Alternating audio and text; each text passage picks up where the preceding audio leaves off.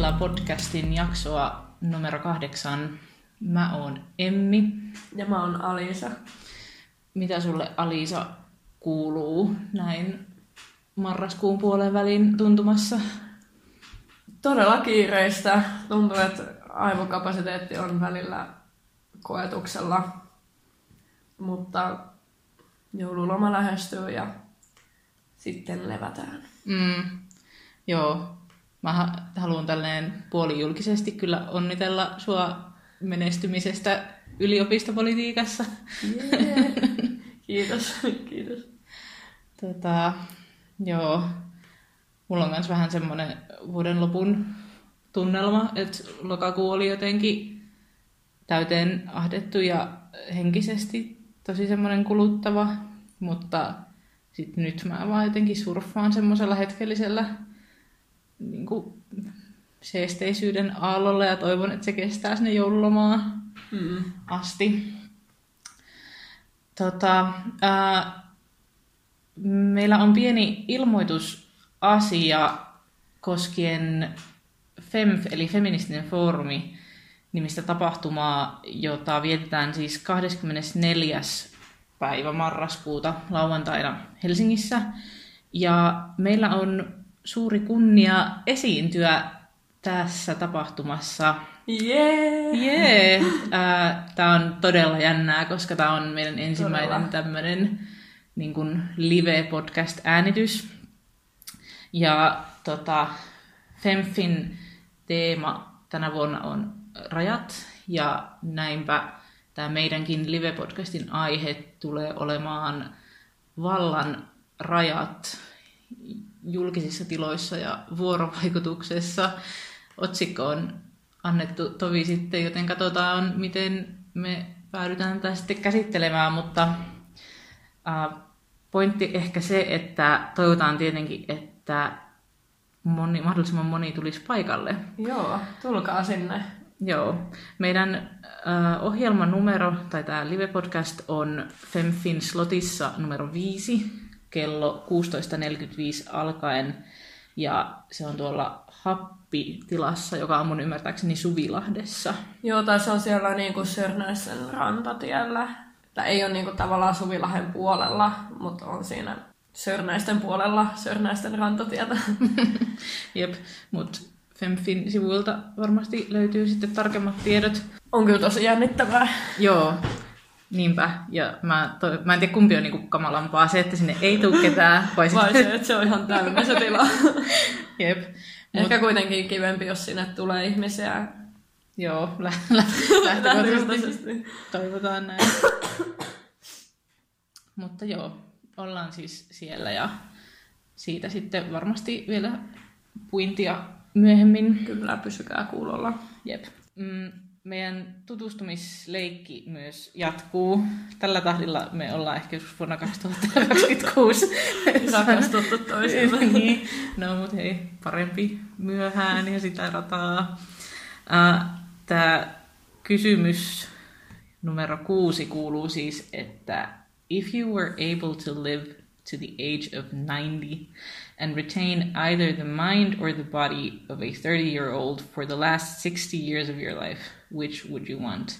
Tämä on vähän omituisesti muotoiltu, mutta siis jos, pyst- jos eläisit 90-vuotiaaksi asti ja voisit säilyttää joko mielen tai kehon 30-vuotiaan tasolla viimeiset 60 vuotta elämästäsi, niin kumman säilyttäisit? No kumma, haluatko vastata aika? No, joskus vähän nuorempana mä olisin varmasti niin kuin aivan automaattisesti vastannut, että niin kuin totta kai niin kuin nuoren mielen säilyttäisi mieluummin. Mutta nyt mä en ole enää ihan varma, koska nyt mä oon jo niin kuin, täyttänyt 30 ja tota, se niin kuin kehon rappeutuminen niin kuin muuttuu semmoisesta hypoteettisesta seikasta niin kuin ihan tosiasiaksi niin kuin oikeasti aika pian sen, sen jälkeen, niin mä en ole kyllä enää, enää ihan varma, koska se ajatus sit siitä, että olisi jotenkin nuori keho ja sitten joku dementoitunut mieli. niin, on kyllä kans aika kauhea. Mutta sitten toisaalta niin on sekin, että olisi jotenkin tosi virkeä ja haluaisi tehdä kaikkea, mutta sitten keho ei vaan toimi ja on tosi hauras ja rikkinäinen. Mutta tavallaan, ö, olisiko se virkeys niin kuin seurausta siitä, että on nuorempi keho, koska vai tarkoitan, se virkeys on semmoista niin kuin energian määrää, koska eikö se ole niin kuin aika kytköksissä, tai mä ainakin näin se jotenkin aika semmoisena fyysisenä mm. ominaisuutena, että jos se olisi niin kuin vanha keho, niin sitten ei vaan olisi virkeä. Niin, totta. Hyvä pointti. Tämä kysymys on musta vähän ahdistava ja typerä. Ehkä mä silleen en valitse kumpaakaan. Kapinallinen. Mitä mieltä sä oot? No mä mietin tätä tänään kirjastossa ja heti kyllä ajattelin, että totta kai ottaisin nuoren kehon, koska sitten olisi nuori keho ja voisi tehdä asioita, mutta olisi kaikki se niin kuin elämän kokemus ja semmoinen niin kuin viisaus, mitä sitten olisi sen ikääntymisen aikana saanut. Niin mun mielestä se on aika kuulostaa jotenkin aika hyvältä yhdistelmältä. Mutta sitten mä mietin kyllä sitäkin, että miten vaikka niinku muut ihmiset sit suhtautuisi vaikka muuhun, että uskoisiko ne, että mä oon 90-vuotias ja niinku, miten tulisiko siitä ympäristön niinku puolelta jotain, niinku, joutuisinko mä jonnekin koe-eläimeksi tai jotain. Mm. Tämä kyllä selvästi kertoo meistä jotain, koska mä lähestyn tätä niinku puhtaasti vaan sille uhkien kautta.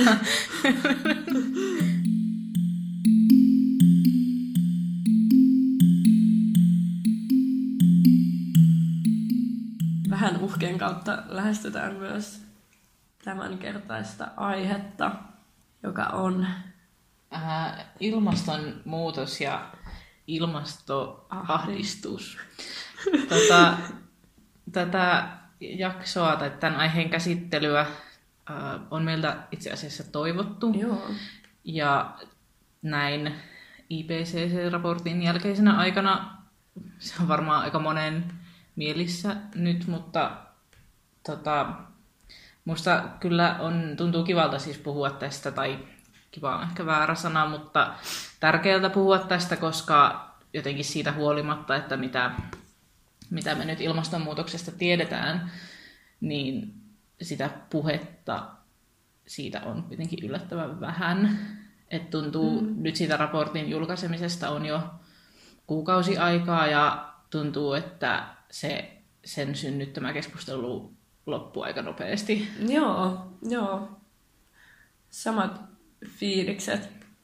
Tavallaan jotenkin itse tuntuu, että on jauhannut jostain ilmastonmuutoksesta ja niin kuin miettinyt sitä aihetta ja vastaanottanut siitä tietoa niin paljon, että se tuntuu jo vähän semmoiselta uuvuttavalta, niin kuin, että mitä mulla voi olla tästä enää sanottavaa. Ja niin kuin, tämä on vaan tosi ahdistavaa niin kuin miettiä tätä, mutta sitten kun tuota kirjoittelin muistiinpanoja tähän jaksoon, niin jotenkin tuntuu ehkä hyvältä käydä vähän tämmöistä niin ns. välikatsauskeskustelua tai silleen, että miltä asiat tuntuu nyt ja missä ollaan ja mitkä fiilikset.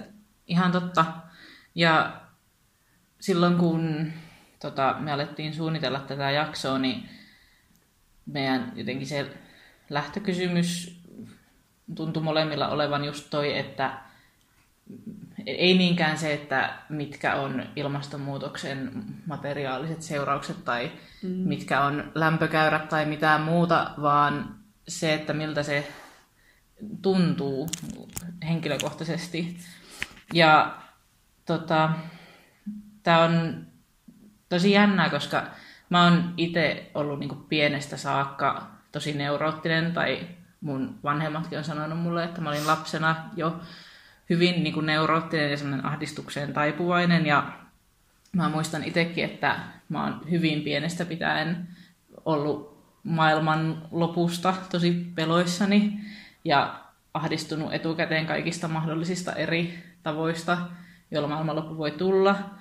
Mä oon muun muassa ollut peloissani siitä, että asteroidit iskeytyy maahan, tai että joku Ebolan tai lintuinfluenssan kaltainen pandemia vaan pyyhkäisee meidät kaikki menemään.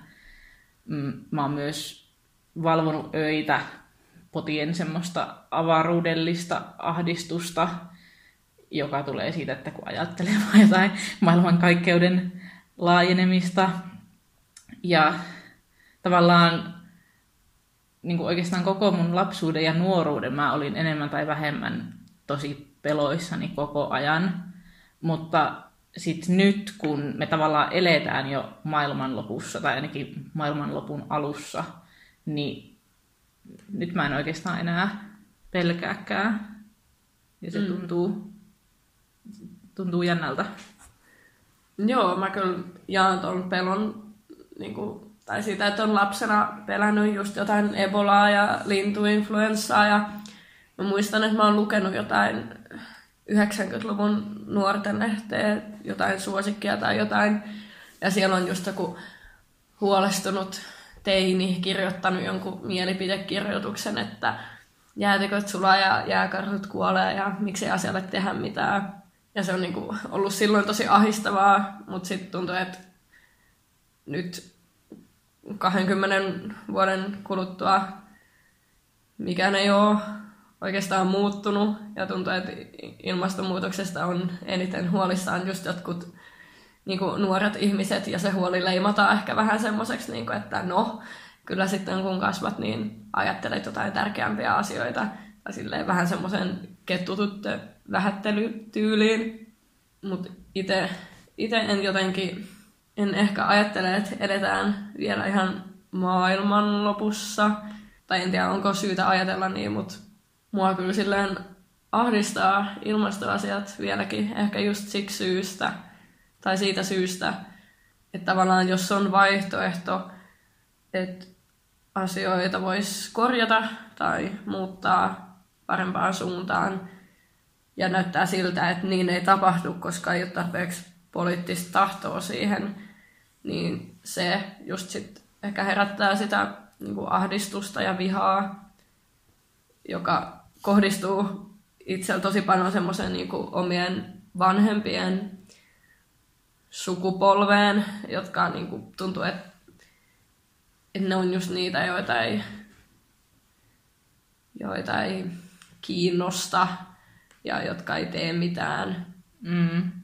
Vaikka mun vanhemmat itse, no ei sille liity mun vanhempiin, mutta tavallaan siihen ikäluokkaan. Ja sitten sit tulee semmoinen viha, että kokee, että he, et he niinku, koska he on vähän vanhempi ja he ei enää ole enää välttämättä kovin monta kymmentä vuotta maapallolla, niin että siksi niitä ei sitten välttämättä samalla tavalla kiinnosta. Mutta kun itse on kuitenkin sillä kohtuullisen nuori vielä ja niin sanotusti elämä edessä, niin mm. kyllä ahdistaa. niin, ja mulle aiheuttaa turhautumista oikeastaan niin kuin kaksi asiaa. Just toi, jonka säkin mainitsit, että jo silloin 20 vuotta sitten on kysytty, ja nimenomaan niin nuorten äänillä ehkä kysytty, että miksei tälle asialle tehdä mitään. Että tavallaan se tieto on ollut, mutta ei ole toimittu ainakaan niin kuin mitenkään laajalla poliittisella rintamalla.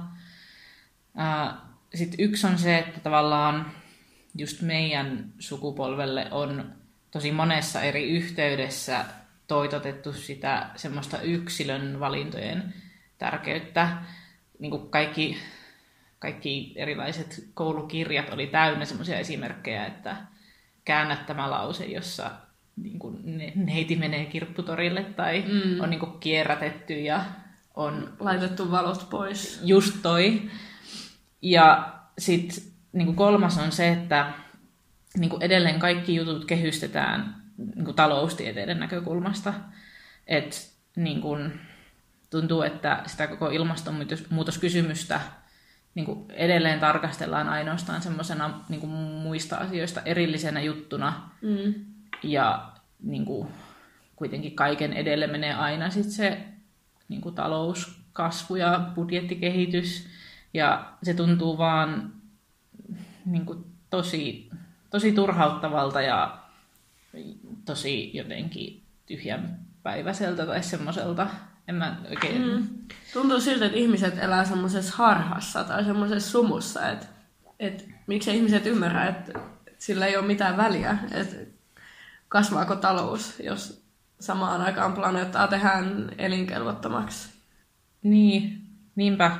Ja tai tuntuu, että se on jotenkin niin syvällä meissä, niin kuin sen tavallaan pitääkin olla, se niin kuin nykyinen, nykyinen järjestelmä ja ne elementit, mitkä siihen kuuluu, että me ei jotenkin osata kuvitella oikein mitään muuta.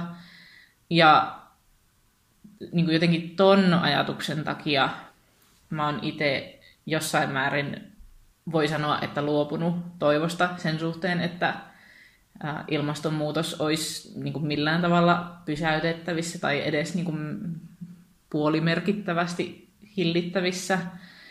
Et jotenkin pitkään mä itse olin taipuvainen ajattelemaan mm, silleen teknokraattisesti, että ihmiskunta kyllä voi kehittyä ja löytää just teknologian avulla ratkaisuja ilmastonmuutokseen, mutta niin kuin viimeisten vuosien aikana, kun olen jotenkin lukenut enemmän vaikka poliittista teoriaa ja sosiologiaa ja näin, niin jotenkin en enää kyllä ajattele ollenkaan noin. että musta tuntuu, että sellainen ajattelu oli niin kuin sellaista katteetonta toivoa, mitä niin kuin tietenkin tarvii myös. Mutta myös semmoista tosi tyypillistä, niin kuin että mikään paha, että ei voi koskea mua, että mä oon jotenkin erityinen, että kyllä tästä niin kuin selvitään, koska eihän mitään pahaa voi tapahtua. Mä en tiedä, saako tästä niin kuin Joo, kyllä mä ymmärrän. kiinni. Ymmärrän, mitä tarkoitan. Mm. Mutta niin kuin vaikka se kuulostaa aika niin kuin radikaalilta sanoa, että on luopunut toivosta, varsinkin nyt, koska sitä tavallaan hoetaan nyt tosi paljon, että ei saa niin kuin luopua toivosta. Mutta mun mielestä se on niin kuin hyvä asia, että päästään irti semmoisista ainakin niin kuin jossain määrin perusteettomista toivon kipinöistä tai ajatuksista, kun esimerkiksi se teknokraattinen ajattelutapa vaikka, että niin kun, jos nojaa hirveästi siihen, että no, ihmiskunta löytää ratkaisut, joka on tosi niin kun epämääräisesti sanottu, niin se niin kuin estää myös sen niin kuin oman toiminnan kehittymisen. Mm. Että et siinä helposti niin kuin ulkoistaa sen vastuun jonnekin niin kuin epämääräiseen kaukaisuuteen, mm. jättäytyy itse syrjään. Että mm. mä näin jossain semmoisen lauseen, hope dies, action begins, ja se oli musta jotenkin tosi hyvin sanottu. Joo, toi on kyllä mielenkiintoinen ajatus, ja mm, mä ymmärrän ton näkökulman, mutta kyllä mä jotenkin koen, että tarvii semmoista toivoa, jotta voi toimia, tai miksi kukaan tekisi mitään niin kuin vaikka ilmastonmuutoksen ehkäisemiseksi, jos olisi oikeasti luopunut täysin toivosta, niin mä tavallaan näen, että siellä on kuitenkin jotain toivoa, jos toimii. Ja tavallaan niin, ehkä semmoinen toivo, että ajattelee, että, että kaikki voi vaan jatkuu kuin ennallaan ja joku tuolla jossain kehittää jonkun ratkaisun tähän. Niin ehkä se on semmoista valheellista toivoa. Mm. Mutta sitten semmoinen toivo, että löytää jo jonkun merkityksen omille teoille, joilla pyrkii korjaamaan tilannetta, niin ehkä semmoinen on paikallaan. Mm. Toi on kyllä tosi hyvin muotoiltu. Että ehkä, ehkä se onkin enemmän sitten jotenkin niin, että, että on hyväksynyt ainakin sen, että ei sit, niin, että on hyväksynyt sen, että niin kuin tilanne ei voi jatkuu näin ja mm. tavallaan me tullaan näkemään todennäköisesti tosi rajuja ja radikaaleja muutoksia meidän elinaikana, niin ehkä se sitten tarkoittaa sitä, että on jotenkin henkisesti valmiimpi sellaiseen. Mutta tota, tuosta niin ton kaltaisesta, sanotaanko liiallisen toiveikkaasta ajattelusta irti päästäminen on myös auttanut mua jotenkin näkemään tiettyjä asioita sille niin sanotusti kirkkaammin tai olemaan jotenkin enemmän läsnä jossain hetkissä vaikka silloin, jos liikkuu luonnossa tai saa olla vaan rauhassa kotona mun puolison kanssa, koska yksi uusi ajatus, jonka mä oon itsessäni huomannut, on se, että mä jotenkin tosi paljon nautin niin meidän todella tavallisesta, todella rauhallisesta elämästä oikeastaan enemmän kuin mitä mä oon koskaan ennen nauttinut. Ja mä oon melko varma, että se johtuu siitä, että, että ainakin mä uskon, että me ei välttämättä saada koskaan kokea mitään kauhean rauhallista ja leppoisaa vanhuutta, niin sit nyt, kun kuitenkin saa vielä olla to- tosi rauhassa ja elää tosi rauhallisesti, niin sit mm. jotenkin arvostaa sitä ihan eri tavalla. Joo, toi, mm, sinänsähän toi kuulostaa ihan hyvältä, jos niin kun arvostaa nykyhetkeä.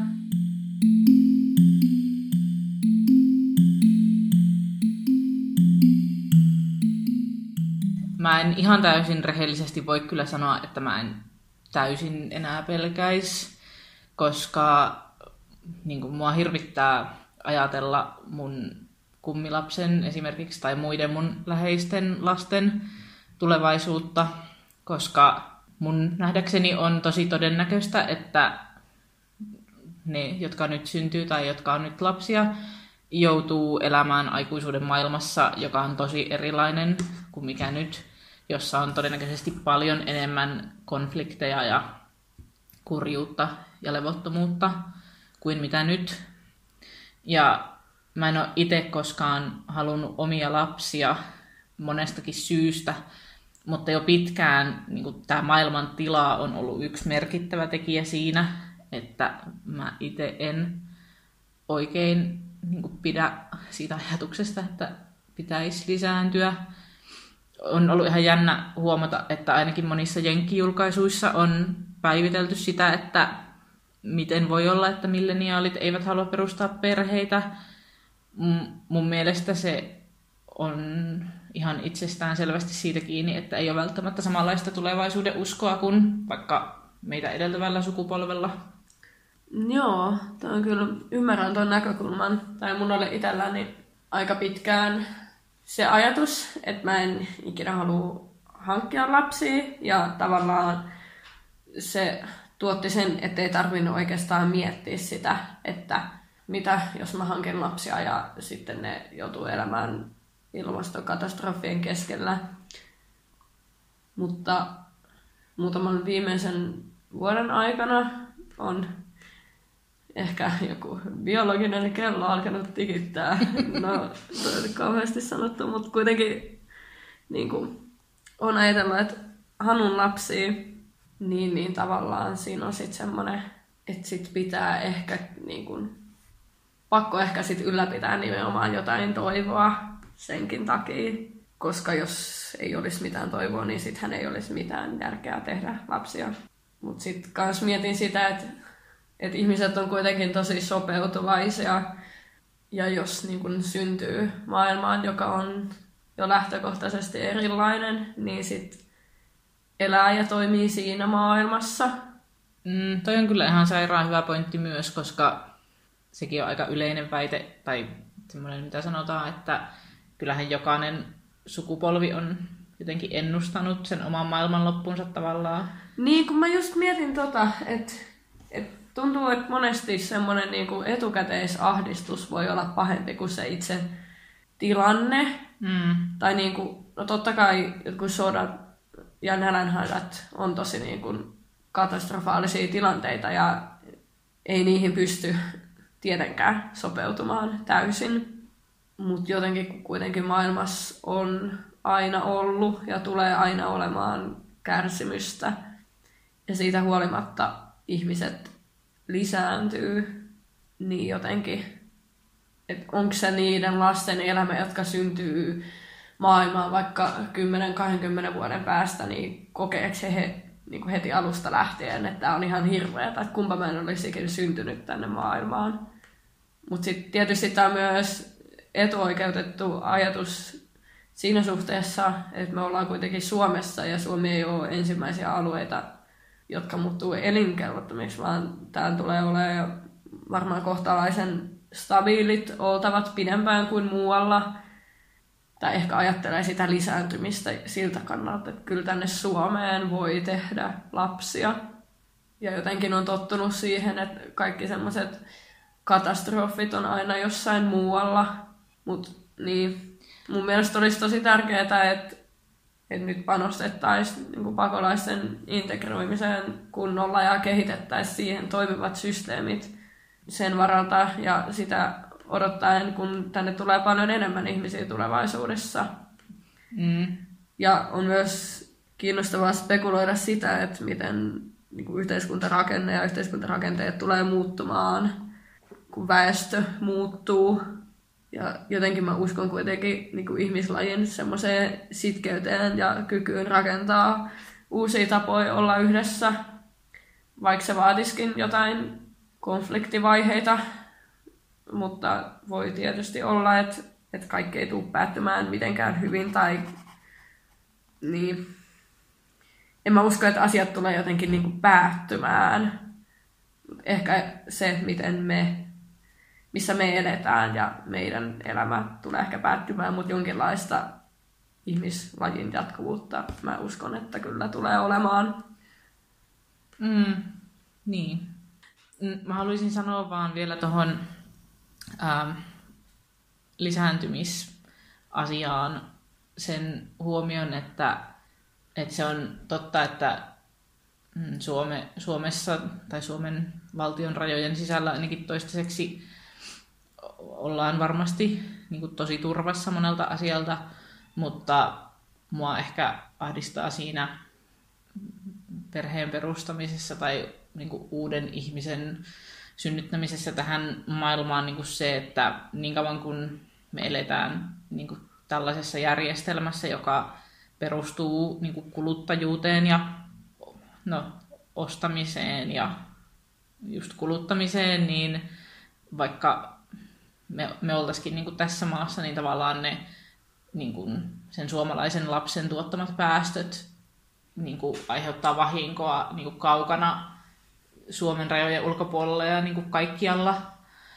Et mä näen siinä myös semmoisen ainakin tietynlaisen niin kuin solidaarisuusnäkökulman niin kuin siltä osin, että, että niin kuin ilmastonmuutos ei katso niin kuin valtion rajoja silleen millään tavalla, vaan ne, no just niin kuin sä sanoit, että ne vaikutukset näkyy kaikista niin kuin voimakkaimpina ja pahimpina siellä sellaisilla alueilla, jotka tavallaan osallistuu sen ilmastonmuutoksen kiihdyttämisen kaikista vähiten, niin, niin kun musta se tuntuu vaan ajatuksena. Niin, myös. toisaalta, sori mä keskeytän, mutta tämmöisenä pätemisenä, niin kyllähän se toisaalta tulee vaikuttaa, niin kuin, tai kyllähän niin kuin joku, ö, joku New York ja Alankomaat ja tommoset tulee varmaan jäämään veden alle su, suhteellisen pian, jos tulee jotain niin kuin vedenpinnan nousua, että tavallaan siitäkin niin kuin, siitä tulee seurauksia. Ja kun miettii jotain niin kuin näitä Kalifornian metsäpaloja, jotka on voimistunut sen takia, että ilmastonmuutoksen takia on kuivempaa, niin siitä herää taas tämä niin kuin kysymys, että, että miksei ihmiset niin kuin tajua tai miksei ihmiset yhtenä rintamana vaadi nyt äkkiä muutosta. Niin, ja no siis varmaan vaatiikin jossain määrin, mutta tuntuu, että, tai että me ei ehkä oikein edes tiedetä, että mitä kaikkea meidän pitäisi vaatia. Niin, se on ehkä just toi, että tavallaan on tämmöinen massiivinen, iso, ahdistava mörköongelma, ja sitten ei oikein tiedä, että mitä tässä pitäisi tehdä. Se ei riitä, jos itse jotenkin vaan putsaa oman elämäntyylinsä olemaan jotenkin mahdollisimman ekologinen. Niin, ja ehkä mä niin kuin hain takaa tuolla mun lisäyksellä myös niin kuin sitä, että vaikka, että jos Suomessa tai Isossa Britanniassa joku vanhempi sanoo silleen, että mä kasvatan mun lapsesta sellaisen niin kuin hyvätapaisen tai jotenkin ekologisesti hyvätapaisen, että, että se tietää, missä mennään ja se ei, se, se ei kuluta niin paljon, niin tavallaan se, se, se lapsi silti niin kuin, ikään kuin tuottaa päästöjä. Mm. Tuntuu jotenkin karulta sanoa näin, mutta Todellakin. niin kuin, tavallaan niin kauan kun sä elät täällä ja ostat lapselle asioita ja se lapsi kasvaa ja haluaa itse ostaa asioita ja tavaroita ja syödä ja juoda ja mitä kaikkea, niin se tulee osallistumaan siihen niin kuin joka tapauksessa. Niinpä, ja tavallaan ei se lapsi kuitenkaan ole mikään sun omaisuus, mitä sä voit kontrolloida loputtomiin. Mm. Et se tekee omat päätöksensä sitten jossain vaiheessa ja näin. Mutta sitten jos, niin kuin, jos ajatellaan, että muutaman kymmenen vuoden kuluttua tilanne maapallolla, maapallolla on erilainen kuin nyt, niin onko silloin olemassa enää tämmöistä nykyisen kaltaista kulutuskulttuuria? Et jos ajatellaan, että ei halua hankkia lapsia sen takia, että ne sitten kuluttaa, niin sehän olettaa, että tilanne pysyy sit täysin samanlaisena kuin nyt. Niin, mutta se päätös, tai mä voin tietenkin puhua vaan omasta puolestani, mutta se päätös kuitenkin on tehtävä niin kuin tämän tiedon valossa tavallaan. Ja koska tällä hetkellä niin kuin ei ole silleen jotenkin vaihtoehtoja oikein näkyvissä vielä, niin, niin kuin itse silleen koen, että se olisi jotenkin naivia ajatella, että, että jos mä nyt vaikka synnyttäisin lapsen tänne, että se olisi jotenkin semmoinen täydellinen mallikansalainen, joka eläisi semmoista päästötöntä elämää tässä yhteiskunnassa. Mm.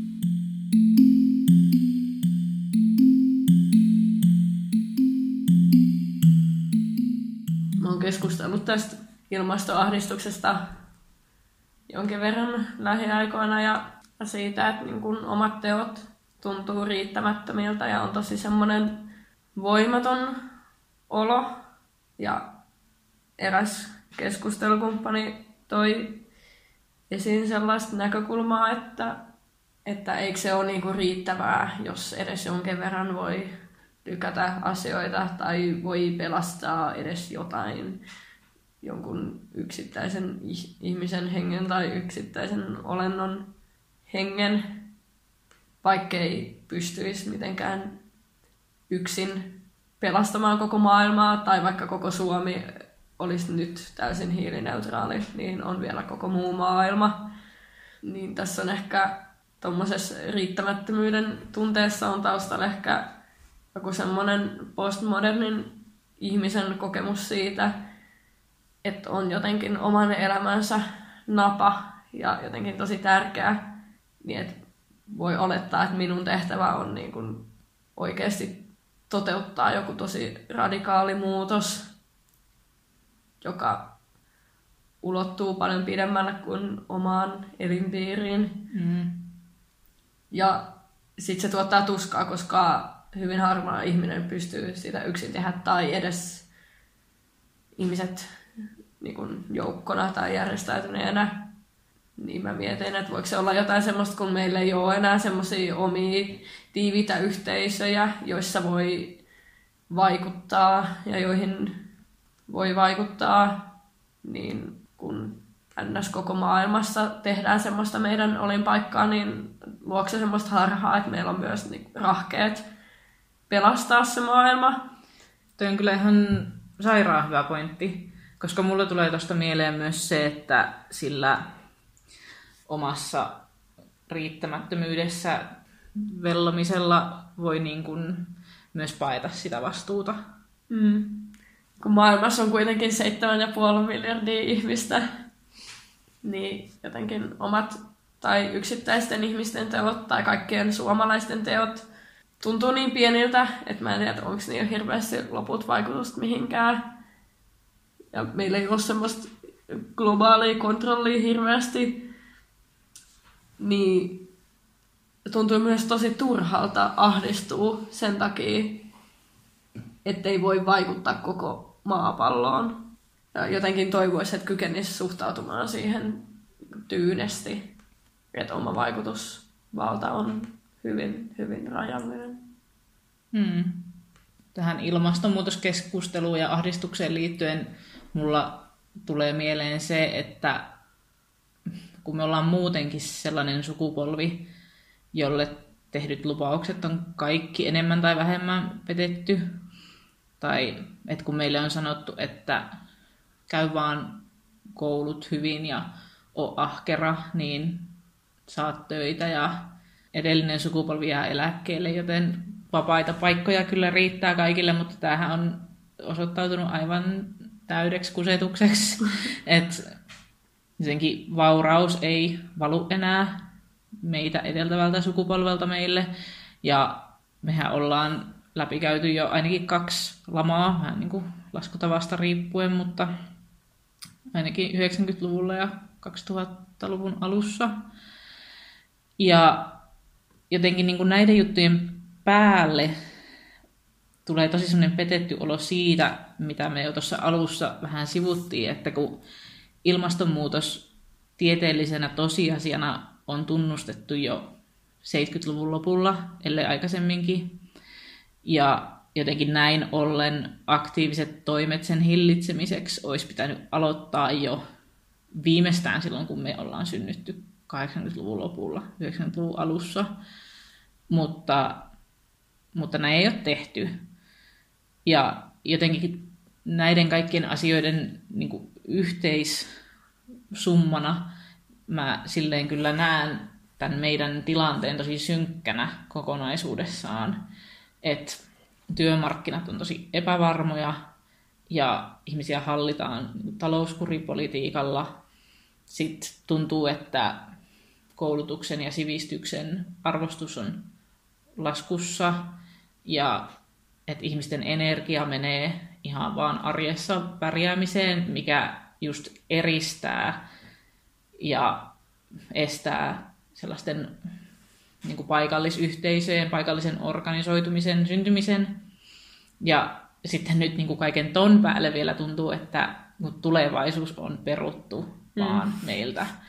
Ja mä pidän tosi tosi ironisena sitä, että niin kuin just talouskuripolitiikalla on ensin nitistetty ihmisiltä kollektiivisuus ja kuvitteluhorisontti, ja tuntuu täysin mahdottomalta, tai ainakin tosi tosi vaikealta ajatella mitään, mitä olisi niin uusliberalistisen kapitalismin toisella puolella, mutta tästä ilmastonmuutoksesta selviäminen kuitenkin edellyttäisi sen, että me pystyttäisiin jotenkin kuvittelemaan semmoisia täysin toisenlaisia olemisen ja elämisen tapoja.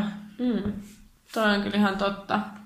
Tuli ehkä jonkinlaisena ö, sivupolkuna mieleen toi, että, että tässä näkyy ehkä myös jonkinlainen sukupolviero, hienoinen sukupolviero meidän välillä, koska öö, mä tunnistan noin kaikki niin kuin, asiat, mitä sä luettelit, että elämäntyyli tai työmarkkinat on tosi epävarmat ja niin kuin, oma joku eläkkeen saaminen tuntuu ihan silleen vitsiltä ja kaikkea tuommoista, mä en niin kuin, mä koen, että missään vaiheessa niin kuin, sitä ei ole edes luvattu. Tai tuntuu, että jotenkin aika nuoresta asti se on ollut se ilmiselvä niin kuin, tavallaan polku. Että totta kai tämä on näin. Tai ei jotenkin ole ehkä elänyt siinä, että jotenkin ajattelisi sille, että joo, isona sitten pistetään rellestään. Vaan tavallaan just tavallaan siitä lähtien, kun on lukenut sitä tai suosikkia ja siellä on lukenut, että jäätiköt sulaa, niin tavallaan kaikki on tuntunut semmoiselta, että katastrofi on edessä. Ja se on niin kuin, se kyllä vähän sille huvittaa tai sille naurattaa se, että tilanne on tällainen. Mm.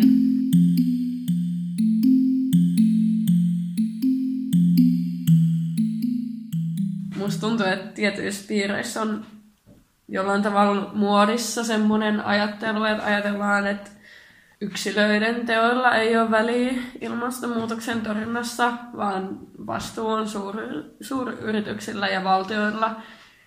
Ja koska suuryritykset eivät ymmärrettävästi vapaaehtoisesti suostu rajoittamaan liiketoimintansa ilmaston takia, niin tällaisten valtioiden vastuu korostuu.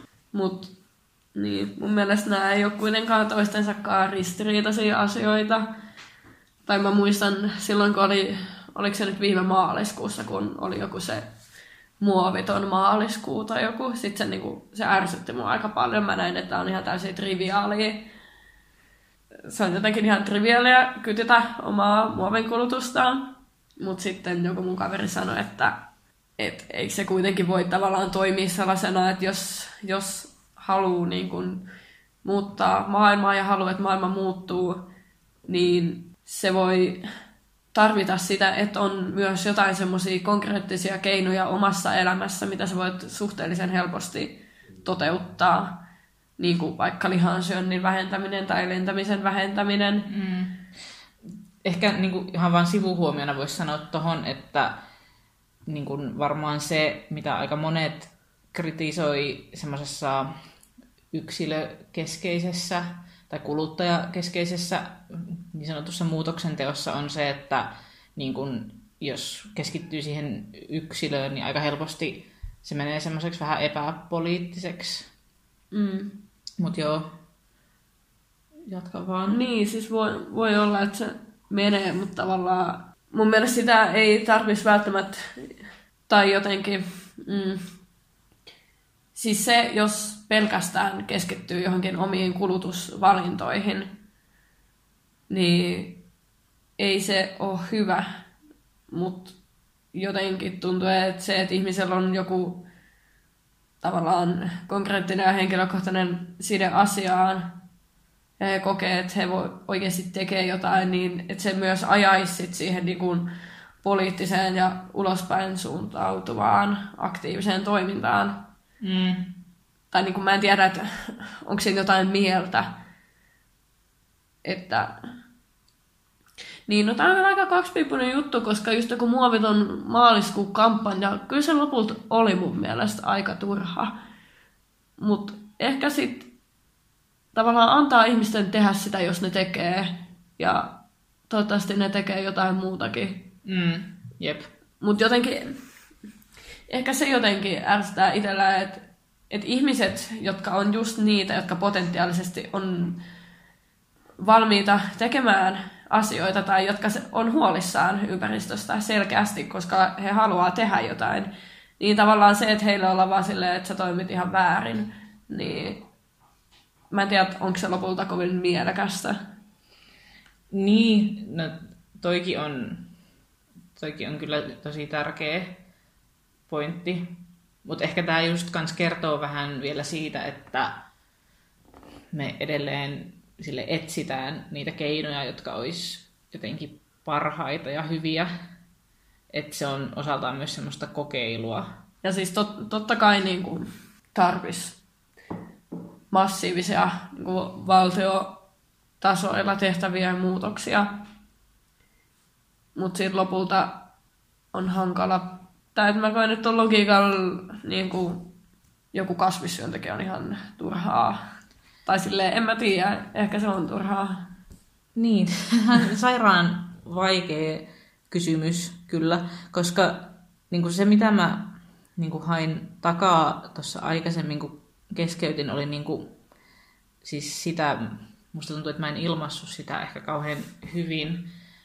Tulee niin kuin mieleen myös ehkä sekin, että, että on niin kuin aika helppo vaatia niin kuin yksilöiltä jotenkin koko ajan niin kuin intensiivisempää toimintaa, koska just sen takia, koska se ympäristö tai järjestelmä ei ole vielä muuttunut, eikä se ympäristö vielä tue semmoista erilaista elämisen tapaa, mutta tulee mieleen myös se, että tällä hetkellä hän olisi esimerkiksi sosiaalisesti ja taloudellisesti suorastaan itsemurhaa esimerkiksi kieltäytyä kokonaan vaikka palkkatyöstä. Ja sitä kautta niin kuin vähentää tosi radikaalisti omaa osallisuuttaan just tuotannossa ja kulutuksessa. Vaikka ympäristön ja ilmaston kannalta se voisi olla yksi merkittävimmistä asioista, mitä nimenomaan yksilönä voi tehdä, mutta toihan... Joskus kyllä tekee, niin. Niin tekee, ja kaikki kunnia kyllä heille, mutta jotenkin mä mietin vaan sitä, että se on kuitenkin tosi suuri uhraus niin kuin tällaisessa järjestelmässä vielä? Niin, en mä tiedä. Toi riippuu varmaan niin kuin ympäristöstä, koska jotkut ihmiset ihan niin kuin valitsee sen, ei välttämättä sen takia, ettei haluaisi vaikka tuottaa turhaan jotain, vaan ihan vaan sen takia, että hei, haluaa tehdä palkkatyötä ja elää semmoista elämää ympäristössä, jossa saattaa olla muitakin sellaisia ihmisiä. Mutta siis hiffaan ton pointin, että suurimmalle osalle se olisi niin kuin uhraus. Niin, ja ehkä niin kuin ihan vaan nykyhetkessä vielä, jos ajatellaan, että miten media vaikka puhuu työttömyydestä, niin se niin kuin ihan tarkoitan tässä yleisessä asenneilmapiirissä. Se voisi olla tosi radikaali ratkaisu, mm. vaikka itsekin ihan ehdottomasti mieluummin jättäytyisin palkkatyön mm. ulkopuolelle ja nauttisin niin kuin, vapaa-ajasta. Voi olla, että se vaatii jonkinlaista toiseuden kokemusta jo valmiiksi, jotta voi niin kuin olla ihan fine sen kanssa, että sit susta tulee semmoinen julkinen, julkinen niin kuin loinen. Niin, vaikka tosiaan ironisestihan niin kuin sellaiset ihmiset on, on just sellaisia, jotka tavallaan osoittaa meille niitä niin sanotusti virheitä matriksissa. Tai jotenkin mm. semmoisia uudenlaisia tapoja olla ja järjestää elämäänsä. Mm. Mutta mm, yksi ilmastonmuutokseen liittyvä asia, josta mun mielestä ei puhuta tarpeeksi varsinkaan julkisessa keskustelussa, on mm, kapitalismin ja ilmastonmuutoksen suhde. Ja ehkä just tästä kumpuaa myös se ajatus, että yksilöitä ja kuluttajia ja kuluttajakampanjoita aina kritisoidaan, koska mm, tavallaan musta se on todella ristiriitasta, että uskotaan, että kapitalistinen järjestelmä tai että kapitalistisen järjestelmän sisällä voitaisiin korjata tämä vahinko, joka on jo tehty, koska kapitalismijärjestelmänä on kuitenkin niin kuin tosi kiinteästi osana aiheuttamassa tätä vahinkoa.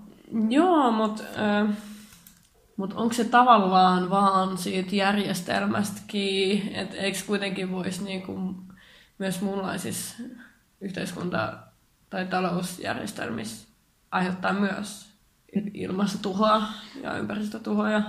No varmasti voisi, mutta ehkä mä haen takaa sitä, että kapitalismi on kuitenkin järjestelmä, joka nojaa jatkuvan kasvun ajatukselle ja mm. jatkuvan kulutuksen ajatukselle.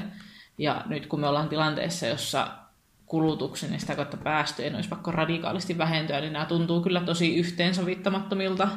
Tuntuu joo kyllä mustakin, mutta nyt mä aloin miettiä, että mitä jos niin kuin, tai siis mm, kun jotkut, jotkut ihmiset puhuu niin kuin päästöttömästä kapitalismista, ja mä en, en nyt ihan suoraan itse asiassa edes tiedä, että mihin sillä viitataan, mutta voisiko se niin kuin jatkuva kasvu ulottuu johonkin muuhun kuin johon, sille niin kuin materiaan. Mutta olisiko se sitten enää kapitalismia, jos tavallaan pääoma otettaisiin siitä, kytkö, tai siitä niin. yhtälöstä pois? Ei se ehkä olisi. En, en tiedä, en ole lukenut Marksiani mm. tarpeeksi hyvin. Niin. Ehkä se, miksi mä en pidä tästä nykyisestä diskurssista, on se, että kapitalismi on jotenkin aina tarvinnut sääntelyä ja valtioiden apua korjaamaan omia virheitään tai mm. ongelmiaan. Mm. Ja ehkä eniten turhauttaa tässä myös se, että pääoma on nimenomaan lobannut tosi pitkään ilmastonmuutoksen torjuntaa vastaan. että itse asiassa niin kuin fossiilisia polttoaineita tuottavat yhtiöt on ehkä ensimmäisenä maailmassa saanut niin kuin käsiinsä kattavaa tutkimustietoa ilmastonmuutoksen vaikutuksista, mutta voiton tavoittelun nimissä ovat pyrkineet ohjaamaan tätä keskustelua. Mm. Ja tulee vaan mieleen se, että pitäisikö esimerkiksi öljyyhtiöiltä ottaa pakkokeinoin vaikka kaikki ne massit pois, joita ne on viimeisen 40 vuoden aikana tehneet oikeastaan meidän kaikkien luonnonvarojen kustannuksella ja sitten käyttää ne varat ilmastonmuutoksen torjunnassa. Siis mun mielestä toi on tosi hyvä idea. Mä innostuin, kun mä luin ton. Mä olin ihan sellainen, jee, miten toteutetaan tämä.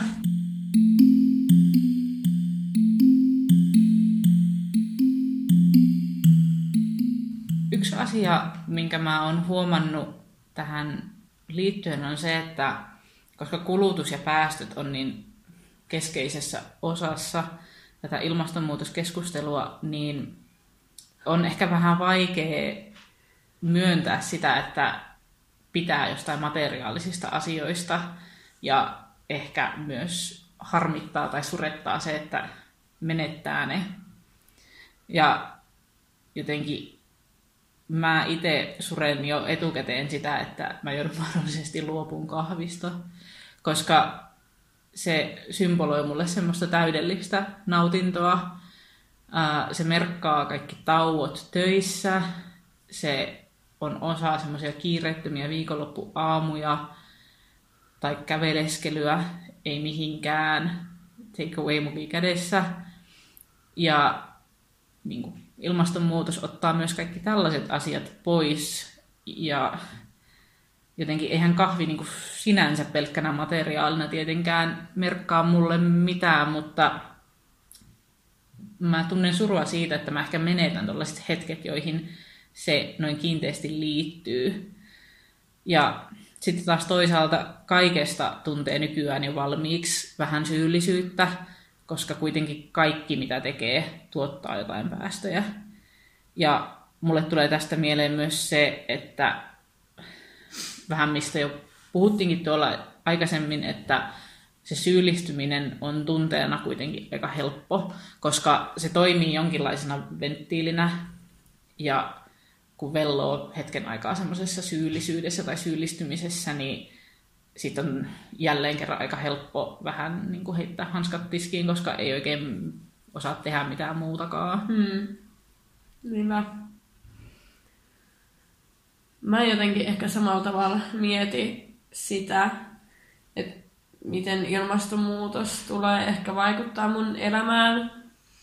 Ja se on varmaan jonkinlaista semmoista itsesuojelua, että suojelee omaa psyykkistä hyvinvointia. Mutta jotenkin mulla se ei kuitenkaan tarkoita sitä, ettenkö mä haluaisi toimia ilmastonmuutoksen estämisen eteen tai ajattelis, että sen eteen ei voi toimia. Mutta e- ehkä siinä on joku sellainen ajatus, että jos mä annan sille ilmastoahdistukselle vallan, niin sitten se vaan lamauttaa.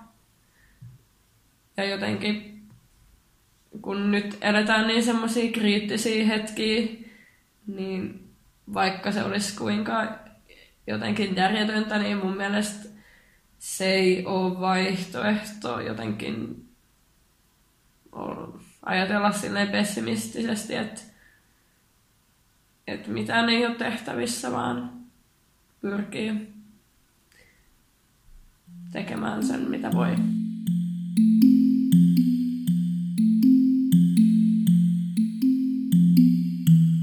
Tota, siirrytäänkö viikon parhaisiin juttuihin? Joo. Mikä on ollut sun viikon paras juttu? Nyt on tiistai. Ehkä mm. menneet noin mm. viikko päivänä. Joo, joo. Mulla jo useamman viikon ajan viikon paras juttu on ollut Love Island Suomi. Ootko kattonut? en, mä oon ihan ulkona. Jos joku ei tiedä, niin uh, se on siis tällainen reality-tv-ohjelma, joka on vähän niin kuin Napakympi ja Big Brotherin yhdistelmä. Eli uh, lauma sinkkumiehiä ja naisia lähetettiin jonnekin Espanjan aurinkoon ja heidän pitäisi sitten muodostaa pareja toistensa kanssa siellä. Ja mä tiedän, kuinka kauhealta tämä kuulostaa ja kuinka ongelmallista ja heteronormatiivista tämä kaikki on, mutta se ohjelma on silti ollut jotenkin näiden iltojen semmoinen virkistävä pelastus, koska äh, siinä on kaksi asiaa, jotka on mun mielestä todella ilahduttavia. Ensimmäinen on se, että se ei ole oikeastaan lainkaan niin sensaatiohakunen kuin mitä kuvauksen perusteella voisi olettaa, vaan ne ihmiset reflektoi tosi paljon omia tunteitaan ja puhuu ihan sairaan avoimesti siitä, että miltä niistä tuntuu ja kaikista niiden epävarmuuksista ja fiiliksistä ja muuta. Ja se ja kaikki on siinä mukana ja se on tosi hyväksyvää se käsittely. Ja toinen asia, joka siinä on aivan ihanaa, on se, että ne ää, sen sarjan miehet osoittaa toisilleen tosi paljon fyysistä hellyyttä Mm. ja näyttää toisilleen tunteita tosi avoimesti ja se kertoo musta jotain tosi ihanaa semmoisesta uudenlaisesta maskuliinisuudesta. Joo, toi kuulostaa kivalta. Se on kyllä jännä, että nykyään on jotenkin ihan täysin ok katsoa jotain tommosia ns reality-sarjoja. Tai mä muistan muutama vuosi sitten, se oli vähän noloa katsoa niitä, mutta nyt nykyään kaikki on ihan innossa jostain temppareista. Tiedätkö, kun nuoret eh, korkeakoulutetut tiedostavat aikuiset, niin jotenkin Mm. mikäköhän tämän on aiheuttanut. Niin, mutta me ei olla vielä siinä pisteessä, että vois vaan sanoa, että mä katon sitä ja mä nautin siitä ja piste. Että siihen on aina pakko myös liittää tämmöinen niin jonkinlainen analyysi, että voi mukaan niin kuin hyväksyvästi Niin, katsoa sitä. niin, että joku sohvaperunat on jo niin meta, että se on vaan jotenkin tosi siistiä tai jotain. Jep. Mikäs on sun viikon paras Mm. juttu? Ja eilen tuli uusi valikoima Uffiin. Ja silloin kun tulee uusi valikoima, niin kaikki Uffit aukeaa tunnin aiemmin, eli yhdeksältä. Ja mä heräsin aikaisin, jotta ehtisin Fredan Uffille silloin juuri kun se ai- aukeaa ja saan vietyä sieltä ne kaikki hienoimmat jutut. Ja menin sinne ja olin siellä kaksi tuntia ja kulutin sinne ehkä vähän liikaa rahaa, mutta se oli vaan niin kivaa olla siellä, että kyllä tämä kuluttaminen on juhlaa. Hmm. Mutta kirppareilla käyminen on kyllä parhaimmillaan yksi parhaista rentoutumiskeinoista. Niin, mutta se on kyllä vähän, niin, välillä tulee kyllä ostettua turhia asioita ja sitten inhottaa, että on turhaa tavaraa. Mm. Jep. Mutta kyllä se selkeä, ostaminen kyllä selkeästi, sen huomaa niin, niin kuin voimakkaasti, että välillä jos on vaikka tosi paska fiilis ja on vaikka väsynyt ja jotain, ja sitten menee jonnekin vaikka vaatekauppaan, niin sen, se on niin kuin ottaisi jotain huumetta. Että se niin kuin aivokemiallinen muutos, mikä tulee, kun sä innostut jostain ja haluat ostaa sen ja ostat sen, niin se on semmoinen, niin kuin, se on semmoinen niin kuin joku piikki, hyvän olon piikki, mikä sitten tietysti laskee viimeistään seuraavaan päivään mennessä, mutta se on ollut jännä vaan havainnoida tätä, miten, miten voimakas vaikutus sillä on ainakin itseen. Mm, joo, kyllä mä tunnistan ton. Ja onkin ihan silleen jännää, että jotenkin näinä ilmastonmuutostietoisina aikoina, että olisiko paras semmoinen ähm, niin kuin olemisharjoitus jotenkin lakata haluamasta yhtään mitään. Mm.